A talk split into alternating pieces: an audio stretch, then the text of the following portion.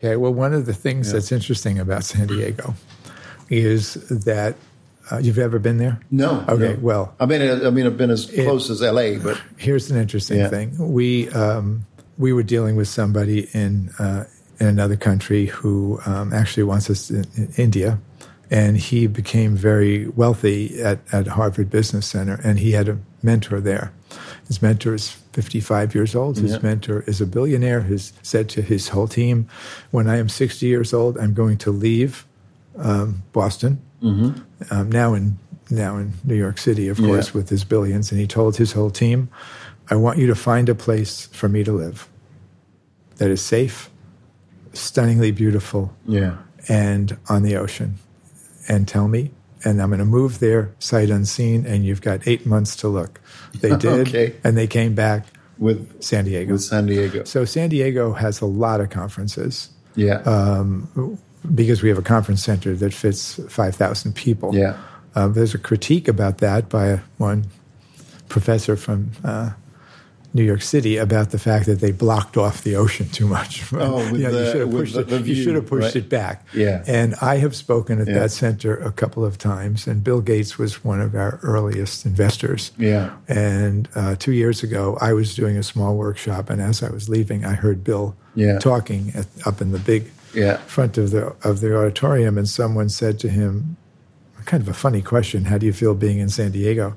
And Bill said, "I love being in San Diego. One of my biggest success stories, called High Tech High, Wow, is based here." Wow. Okay, Thank you, Bill. that's great. That's Yeah. a great endorsement. It is.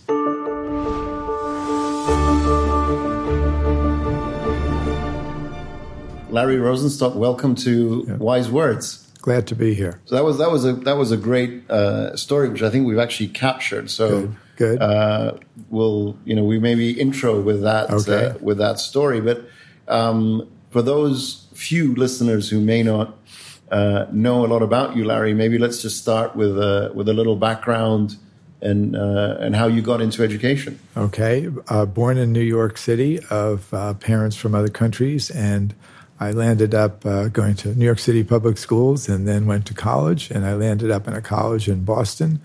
And I met someone named Abraham Maslow there, Yeah. who designed the notion of hierarchy of needs. Of needs, I yeah. spent four years with Abe Wow. lovely, lovely gentleman, when he said that the if you look at a homeless person on the street, what are they thinking about? What do they need?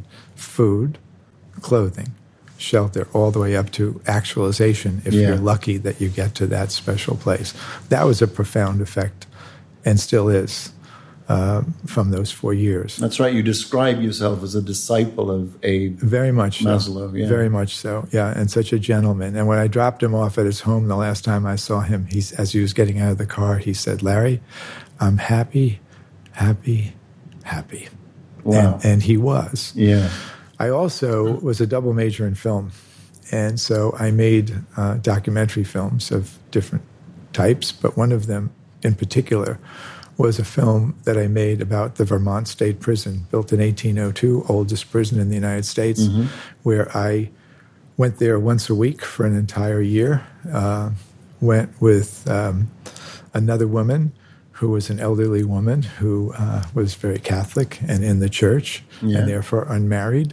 And we would drive down together all the time, Sister Beatrice, and Okay. drive. Drive she was a nun. Dri- she Yeah. was a nun. Yeah. I'm avoiding it. She's a, she's Yeah. a nun, and uh, and we drove up and down uh, and talked. And people, because I was a long-haired young kid and she was in a Yeah. habit, uh, we would get a lot of people on the road wondering what was going on in that car. And um, but she was there to argue for conjugal visits for prisoners, which Wow. was exquisite Yeah. given her background, Yeah. and she had a profound effect on me. I was there to make a film about these people, and I told the warden that I wanted to meet with them and have a class under a state class, Yeah. and, and, they, and he he let me do it, and so I interviewed them every week, learned a lot about them, was very taken by the intelligence of a lot of them, the background, unfortunately, of a lot of them, and the hope that they might at some point have a better life if, as, and when they got out of there. I decided to then go to law school to study prisoners' rights. Okay. Oddly enough, I had to go to Boston to do that. Uh, I was two classes away from graduating, and there were two cases Sostre v. Rockefeller, Sostre v. McGinnis, that really Yeah. disappointed me in the law as a way to get equity. Wow. So I dropped out. Okay, really, just two two classes away from graduation. Yes, but then where one of my best stories in my life comes up, where I was doing uh, pro bono, meaning free housing evictions for Yeah. un, um, unwealthy people who could basically need me to do it, you know. And I had this gentleman, elderly gentleman, African American, who was being evicted. And it was pouring rain, and I drove him to the courthouse. Even though he's not an attorney, you don't have to be an attorney to represent somebody. Yeah. And uh, and we won. And he Wow. was he was Yeah. very, he was very drunk at the time. I re, I remembered that quite a bit. And then I was driving him back to the building in which he lived, and he said to me, as we were getting close to his home, "Hey, you you were pretty good back there. What are you, a lawyer? I said, no, no, no. He said, well, how'd you know all that stuff? I said, well, I went to law school. He said, well, if you went to law school, then you're a lawyer. I said, well, I dropped out of law school. And he said, why'd you drop out of law school? I said, well, I felt as a white male, I had enough privilege and I didn't need any more privilege. I just didn't know what to say to just end it. And so he's getting out of the door in the rain and the door is open and he goes outside and he closes the door, but not quite closes it. And just before it closes, he opens the door again and sticks his head in and said, it's a, if it's privilege to go to law school, how privileged is it to drop out of law school? Yeah. And he slammed the door on me, went inside, and I sat there alone for 40 minutes in my car in the rain, and I finished law school. Yeah. Well, good good for him, right? Yes, good for him. And then I Yeah. and that let me. Uh, so I'm now members of the Massachusetts bar and of the United States Supreme Court bar, and so I was able to operate on so, some pieces of federal legislation at Harvard, where I became an attorney at the Center for Law and Education. And and just let's just stay with that if you don't mind, Larry. So has has your faith in in law as a as an instrument of redress as an institution Yeah. been somewhat restored? I don't really have the, that great feeling of restoration that I would like to have. There are Yeah. several cases I can think of that that uh, we all can, especially these days, that are really not how I understand the Constitution. I could give a classic example about one of them, what happens to be with guns, but and the way that uh, certain populations have been have been treated. Yeah. Uh, the benefit to me, however, has been when I, at one of my schools, for example, since I have 16 schools, I've got 6,000 students, and sometimes I'll have a parent come in who who will have a lawyer and they'll be really upset about something. I do on the back wall of my office have hung my Supreme Court bar thing just Okay, just to it's just behind me. It's just so the lawyer, when they come in, I know lawyers. They know lawyers. I've worked with lawyers. Yeah. So they said, okay, they will. They look at it and say, okay, this guy is. This is. Yeah, we're not I was like. We're not going to get Yeah. in an argument right Yeah, here. No, I think it's it's all about. It's basically the question you're asking about is fundamental fairness. Yeah. And, and whether we have it, and and I don't know about other countries, but there's moments when the United States has had it, and there's certainly moments when it when it when, it, ha- when it has Yeah, not. Yeah. Yeah. And it, look, I mean, I from my my point of view, it it uh, to sort of paraphrase, uh, I think it was Winston Churchill when he spoke about capitalism or democracy, rather, not not capitalism. That you know, it, it's you know, and I'm paraphrasing here that it, it is it is an imperfect system. Right. Unfortunately, it's it's the best we have at the moment, and you know the at least the beauty in, in my view of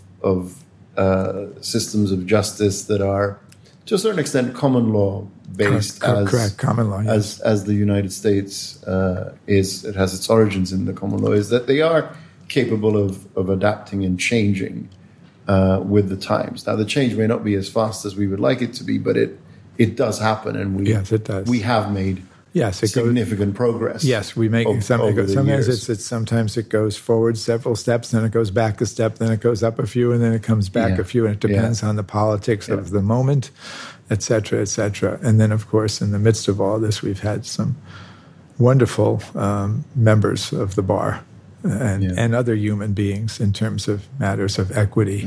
Uh, in particular, since I've understood that one of my favorite ones who was in jail for quite a long time in South Africa and then finally got out that his wife is here. Yeah. And they, Yeah. there was a Yeah. question about whether I wanted to meet anybody, and I said yes, You want to meet uh, Graça? I do Yeah, good. Because we'll- because I know what I want. What I want to tell her is, um, I have a picture of him in my office that I look at every single day, and a I had some students who were looking at international studies that came into my class to talk, and they asked who is the most evolved human being Yeah. in my lifetime. And I said, "Oh, that's easy."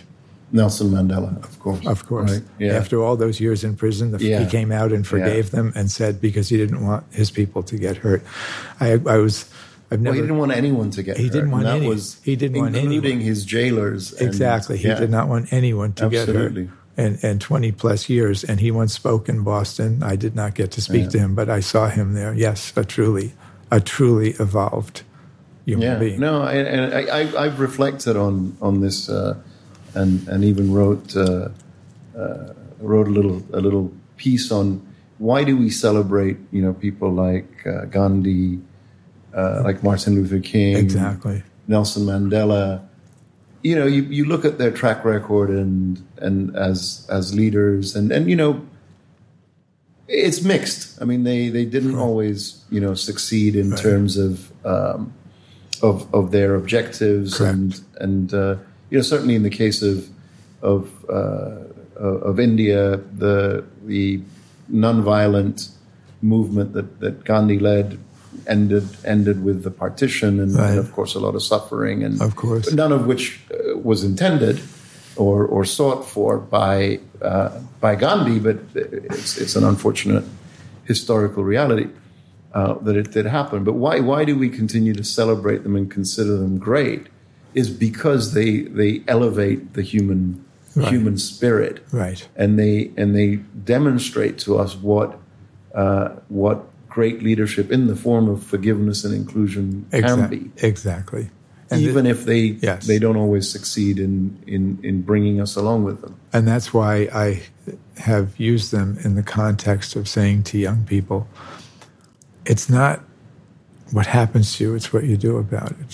Yeah, It's not necessarily what you accomplish, it's what you're trying to accomplish. And those are all well described examples by you mm. of, of people that they really tried really, really hard with an open heart and intellect, even though it didn't all work out. yeah, and it didn't all work out because you know, un- unfortunately, most of us are not able to rise to the Correct. to the standards that they they seek to to Yes. set. Correct. Um, how so? Here you are, a young young lawyer, uh, successful, engaged Mm-hmm. with uh, with social issues, interested in fairness yes. uh, uh, and, and and justice. Right. Um, what got you then uh, to to think that okay, law is not really what I what I want to pursue, and I I'd, I'd rather do education. How Right. how did that all come about? That's a great question. Um, it began um, in in the first instance uh, with a carpentry job that I had, and How how does carpentry come into? oh, I can tell you that. Oh, I can tell you that. Oh, that's a little bit odd. Um, I was born um, with my left eye mostly not visible, um, and I I was operated on when I was two. Okay. So I therefore have always had issues about parallax vision my whole life. Okay. Okay, and um, which is kind of a curious thing to have, um, and it's mostly better, but it's not entirely there. But to go back to when I was two, three years old, living in the Bronx. Um, which is when I so I was operated on it too. As my earliest memory was coming back with a big patch over Patch my over my left eye. Okay, that's probably why it was traumatic. So I probably remembered it. Yeah. And my parents would have old boxes from opening things, and I would sit on the floor, and I started building houses out of boxes. So I started building. House, uh, houses out of boxes uh, early, early, Yeah. early on. In fact, uh, the film I just saw that was made by this organization, Yeah. which I just saw, shows the little bungalow that I built below my canyon. Oh, wow. So Okay. in, in the midst of running 16 schools, I had Yeah. to build a little building down in the canyon uh, just to do it. Yeah. So no, I think that kids love. We all do. And it's what you're doing right now. You're making something that wasn't there before. It could be sound, it could be Mm-hmm. wood, it could be anything. So I've had a fascination with that notion Of building. that, that we all, humans, like the gratification of building something new that was not there before. Ch- children, having your children, all these are all the great moments in our lives. So why aren't schools structured? More that way since it's so so much at the core of whom we are. Instead of everything that's that's coming at you from teachers what about what's coming out of you towards teachers Yeah. and the world? And and being in vocational education in particular um, so i got my first job at um, at harvard's uh, psychiatric hospital i was a bit of a had very very long hair now i have none to those of you who are listening and uh, Well, we have a video now, so you have a video, so maybe you now know. Yeah. And there was a Fan Palmer, uh, no longer alive. She was she ran that psychiatric unit, and I came in looking like that uh, dirt shirt carpenter that I was, and I wanted to. They had a beautiful program working with mental patients and teaching them carpentry. Wow. And so I saw it in the newspaper. I said, "This is for me." I went to interview her, and because I looked a little bit rugged as a carpenter, I remember we talked. I talked about Abe Maslow, for example, Yeah. and she leaned back in her chair and closed one eye and said, after talking about it, said, "I'm going to take a chance on you." and she did. And we became very, very close. And I spent three years working there, and I learned so much about psychiatry and so much about people. I had elderly people, I had younger students, I had the whole I had famous people, I had I had offspring of very famous international mm. people in there. And I was and by the way, you're it's you're not it's not it's verboten for you to identify them by their name. That's another Okay. curious thing about mental hospitals. No, you have to call them other names. You can't. So when someone says something about their relative that's a public figure that shocks you, Yeah. you have to ignore it. You, even though when you go home at night, you say, "Just Yeah. my wife, I can't believe what someone just said today." But I loved working with them. I, I just totally did. Yeah. And then I. Um, there was a job in Boston teaching carpentry. Now, Boston was going through desegregation, which has been another horror in the United States and a, fail, a failure, an ongoing failure, which Yeah. very much comes into what we did at High Tech High and what I learned from that failure. And then um, after those years in Boston, which were well intended, we get we would get low income housing situations, and uh, I would teach these kids how to fix up old houses, and that's what we did. And we had one black, one Latino, and one white teacher. That was Boston's way to set up a team. Yeah. Mod Squads, named after a TV show, was what they called us. Then I go went over to Cambridge. Now, Cambridge um, is an interesting community. It's one of the oldest high schools in the United States. It's from the 1600s. It's Yeah. a five-story building.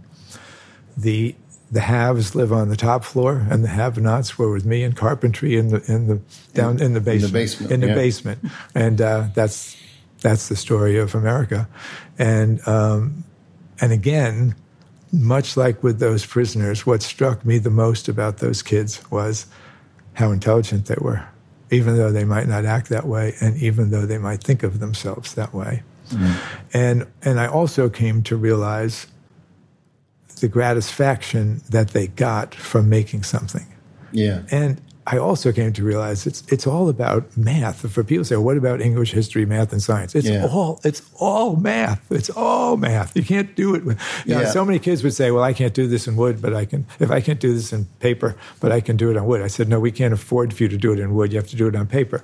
Yeah. And um, and that was a very very gratifying uh, time in my life. So let, let me ask you. So how so how did you think of yourself at this time? I mean, I'm just curious Right. because you know you, you you obviously you had a great you know great education, but here you are essentially working as a carpentry Correct. teacher. I think you call it shop in the in, in the U.S. Right? They so call you're, you're yes, teaching very- shop. I'm, I, was te- I was teaching shop. Yeah, and that is true. and uh, and and you know, and you work, you know, you, you're doing it for, uh, or you or you had just, you know, had this this job with with the mental uh, patients.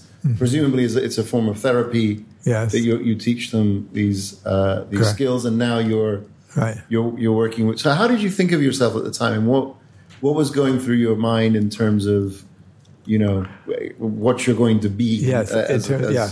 Well, as again, a young as a young man. thank time, you. Right? Thanks for that great question. It, a lot of it came back to Abe Maslow again about hierarchy of needs, and I think uh, I didn't realize it at the time, but I was sort of, in a way, I was cl- trying to climb that ladder a, Yeah. a little bit by Mm-hmm. doing that. To wit, Yeah. my parents were very happy when the moment came that I was offered a job from the Center for Law and Education at Harvard, which is merely two blocks from Cambridge Latin High School. Yeah. And of course, this was manna from heaven from them. Finally, Yeah. our son is going to, you know, Yeah. go to Harvard Yeah. or whatever.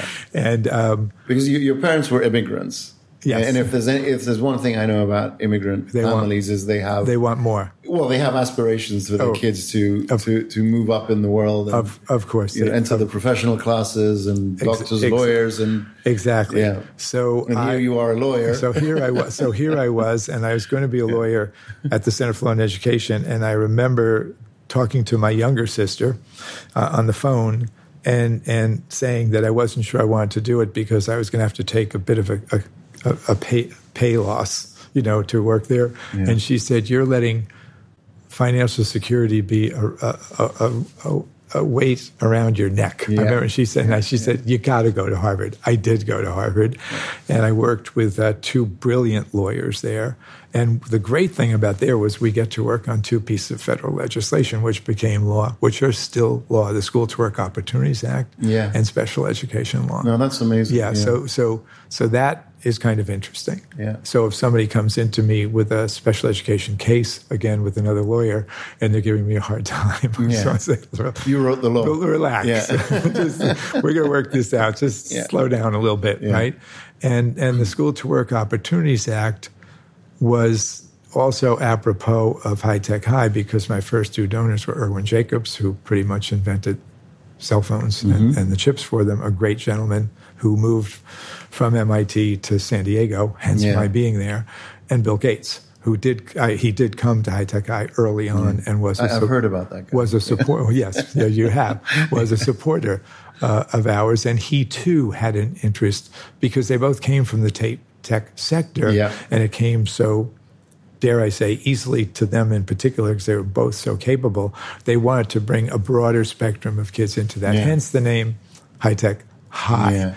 In fact, they wanted to name the school High Tech High School. Yeah. And I said, let's just get rid of the word school Now, why did you want to get rid of the word school? because it was too schoolish. I wanted to be a little bit broken away from that. Great I question. see. I, just thought, I why not just let's let's keep it simple. And also, because if any of us has a child or a, a or whatever, and we give whatever we give a name to, it becomes shortened. So why not shorten it early? Anyway, yeah. So so we just Yeah. became high tech high, Yeah. and we were going to do, and we were going to do a school. Um, and then uh, and and we started with just one school. That's all that we were going to do. Now, now, before that, you got you got some you got a government grant Yes, to study yes, I did. Thank you. the, the the sort of the, the new American high school. Yes, and what happened there? Say a little bit about that. okay, that that's, experience. that's that is very apropos. I Yeah. got to coming out of Harvard. There, there were some other professors there, um, um, and one in particular who's passed now, but basically um, really wonderful people that I selected, or was and I, they selected me. I selected them, and we had quite a bit of money from the Clinton administration to run around the country for several years. There's 50 states. I have visited schools in about 40 of them, and find great schools. I can tell you painful stories. I can tell you funny stories, and I can also tell you the great stories. Yeah. And the last story was the great story where my life changed. I had I was back in Boston, in Cambridge specifically, and we were almost done wrapping it up. And something that the government does, you run around like that, and then they ask you to bring the best of what you found to Washington D.C. for the president and others Yeah. to witness a day of presentation. So someone told us that there was a school that was closest to uh, in the United States, that was closest to Mexico um, in San Diego area, and that there was something very interesting happening there. And we wondered whether to get back on a plane another time and go all that far, and we decided to go. Yeah. And that's when my life changed. We went into a classroom. It was the end of the year. Inner city kids, mostly of color, mostly Latino and wonderful teacher off in the corner was messing around with his papers like a great teacher would, as if he had nothing to do with what we were witnessing. Yeah. Where there were 16 students in an oval, all of whom had worked in hospitals, one of whom was pregnant and unmarried and has and was presenting a study to her peers as to whether or not the boy inside of her should be circumcised from a sexual, religious, whatever point of view. Yeah. No giggles. And my colleague and I looked at each other across the room. And we've talked about that look that we gave each other across the room a lot, in which we, without saying anything, said, We found it. We Wow. finally Yeah. found it. This is the place. And how old were the kids? These were 16. 16 year olds. So, so, Yeah. um, so then we had to bring all of them to Washington D.C. The five cities that we brought, and there was a very, very uh, wealthy billionaire who flew one of the teams there, the team from San Diego. Hmm. And then we broke out into meeting sections, and then he heard me speaking, and he said. Hey, young man, I like the way you think and express yourself. How much do you earn? And I told him. He said, That's not enough. I said, I know. Who are you? so he said, I got a $500 million foundation. If you come run it for me for a while, I'll buy you a house in La Jolla and get you set up. So I said to my wife, I said, I don't know if this guy's crazy, but he wants us He to just run. offered me a house. He, he just offered me a house, and he wants us to run a foundation for him for two years. So, um, so we did that, and and it was one and a half years into the three year thing. He was a very controlling, no longer alive, very very bright, only had one eye from childhood, truly a character guy, Yeah. uh, and complicated. And um, and then I was called to a meeting with Irwin Jacobs, who wanted to start Qualcomm. And that night, my wife and I were going to bed. Our kids were young, and my wife said, "What's the matter?" What do you mean? I said, "What do you mean?" She said, "You're really thinking about something else." I said, "Well, I met this guy today, and he wants to start a school." And she said, "What have they got?" I said, "No money, no building, no program, nothing." And she said, "You want to do it, don't you?" And I said, "Yep." And she said, "As long as we can stay in San Diego, you can do whatever you want." And so I left, That's great. and that's how High Tech High got started. That's that's uh, that's an amazing uh, story, Larry. And we've we've uh, unfortunately come up to our our time, but that's actually a good place to stop because Yeah. I think we're going to turn this into a two part. Good. If you agree, I- of and course so I we'll, agree. It's a pleasure. We'll, let's record. You know, find some time to record part two, where we talk specifically about the high tech hydro. Good. Thanks for putting up with me this morning. No, not at all. It's been it's been a great conversation, Thank and you, thanks sir. thanks for sharing your wisdom with us. Thank you.